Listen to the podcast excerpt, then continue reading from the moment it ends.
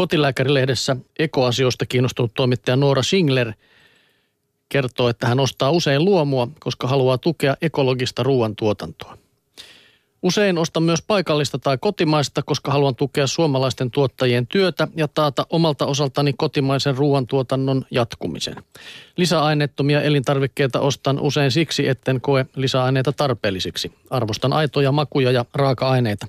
Nämä valinnat voin tehdä, koska asiat kerrotaan tuoteselosteissa tai pakkauksissa toisin on geenimanipuloinnin laita. Suomessa ei vielä saa myydä geenimanipuloituja elintarvikkeita. Esimerkiksi geenimanipuloitua porkkanaa tai perunaa ei hedelmä- ja vihannesosastolta löydy. Kuitenkaan sitä minulla ei tarvitse kertoa, jos pihvini tai leikkeleeni on eläessään popsinut rehussaan geenimanipuloitua maissia. Sen sijaan kuluttajaa kyllä infotaan siitä, jos liha on saanut eläessään luomurehua, melkoisen epäloogista. Muuntogeenisten elintarvikkeiden pitkäaikaista terveysvaikutuksista ei ole tietoa, mutta monien tutkimusten mukaan GM-ruoka aiheuttaa koeeläimille terveysongelmia. Soija-allergiat yleistyivät Englannissa 50 prosenttia vuonna 1998, kun geenimuunnellun soijan tuotanto lisääntyi räjähdysmäisesti. Ongelmana on myös GM-kasvien leviäminen luontoon. Esimerkiksi Kanadassa ei pystytä enää tuottamaan GM-vapaata rapsia tai soijaa. Yhdysvalloissa oregonilaiselta pellolta löydettiin vastikään Monsanton geenimuunneltua vehnälajiketta, jolla ei, jolle ei ole myönnetty myyntilupaa.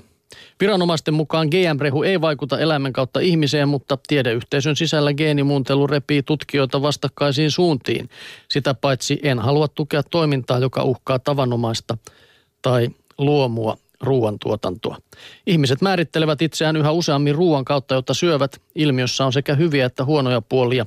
Hienoa on mielestäni silti se, että moni meistä yrittää parantaa maailmaa valitsemalla eettisesti ja ekologisesti kestäviä tuotteita ja palveluita. Oikeastaan kuluttajan ainoa mahdollisuus vaikuttaa onkin sijoittaa rahansa oman arvomaailmansa mukaisesti. Tieto lisää tuskaa, mutta kuuluu meille, että voisimme tehdä parempia valintoja, toteaa Noora Singler. Pelkäätkö sinä geenimanipuloituja? Se on vaikea sanoakin, se tuli monta kertaa tässä. Geenimanipuloituja, niin, manipuloituja. Se on, se on vaikea. Enpä minä niitä nyt niin pelkään, mutta eipä noista vielä ole Mutta mä, on, mä vastustan niitä nyt sen takia, että se on niin vaikea sanoa. Joo, ihan hyvä peruste sille vastustamiselle. Entäs miten on toi savu ja tuli? Vastustatko niitäkin? En, riippuu Ei vähän missä ne... tulta. Niin. Tota, ruokatrendeissä Ruuassa nimittäin. savustettu on kyllä Niin. hyvää, joo.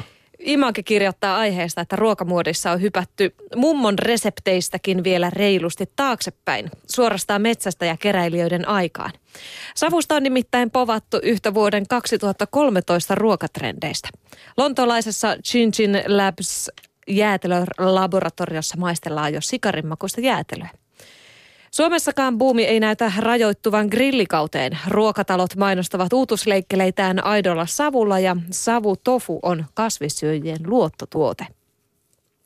Jos sähköuuniin sopiva savustuspussi tuntuu työläältä, kotikokki saa savuarominsa nesteenä tai spreinä. Kyytipojaksi voi ostaa lempioluensa savuversiona. Savun tuotteistaminen liittyy osin amerikkalaisen grilliruuan suosioon. Teurastamolla syksyllä avaava B-smokeri tituleeraa itseään barbecue-hausiksi. Ravintolassa savustetaan possua ja nautaa ja Hans Välimäen Midhill-ravintolat mehustelevat burgereineen ja barbecue-kastikkeiden samalla paahteisella trendillä. Eikä savua ilman tulta. Kokkien innostus avotuleen tuntuu savubuumiakin alkukantaisemmalta. Savumakua voi kun, kun voi kikkailla aromeillakin, mutta liekkejä nykyruokailija tuijottaa samalla hartaudella kuin esi-isänsä. Lontoossa kotoisat avotulet ovat etenkin gastropupien vetonaula. Wow.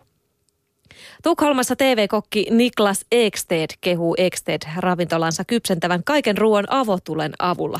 Niin lammaspaistin kuin punssissa liekitetyn sokerikakunkin. Polttopuitakin tietysti vaihdellaan omenapuusta koivuun. I- Yllättäen hifistelyyn menee tuokin. Suomessa avotulen katselusta ei ole vielä tehty ravintolahittiä. Ehkä takapihojen pallogrillit ovat täällä ajaneet saman asian. Joo, kyllähän Siis- se kuulosti Tiedätkö, mihin tuo että perustuu? on jossain baarissa tai muualla. No, Sellainen sanonta on kuin, että vettä, eli järveä tai merta tai sitten tulta, takkatulta tai sitten nukkuvaa lasta voisi katsoa vaikka ikuisuuden. Ootko kuullut? En ole aikaisemmin kuullut, että noin kolme olisi sanottu tuolla tavalla Ai. samassa lauseessa. Miksi mulle on tälleen kerrottu? Tuulta, kyllä, sitä voisi tuijotella. se on. Niin.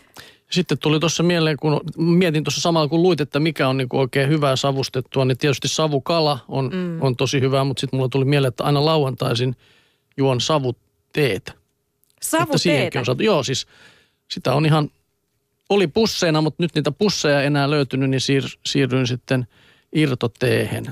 Oliko se Lapsan Sosung, taisi olla se, sen laadun nimi. Mun täytyy varmaan testata Semmonen. tota. Mä nimittäin tykkään kaikesta tervasta ja muusta, niin mä voisin kuvitella, että savuteet se tuo siihen, muhun. kyllä, tai siis mä käytän sitä niin, että laitan jotain toista lajia pussin ja sitten laitan sitä semmoisella, millä irtoteetä voi, voi sinne teepus, teekuppiin myöskin niin kuin tällä tavalla lillutella semmoisen lillutella. Niin, niin. säiliön sisällä. Niin Okei. sitten se tulee niin kuin yhdistelmänä siihen, että, että se tulee se savunmaku siihen vähän niin kuin lisukkeen.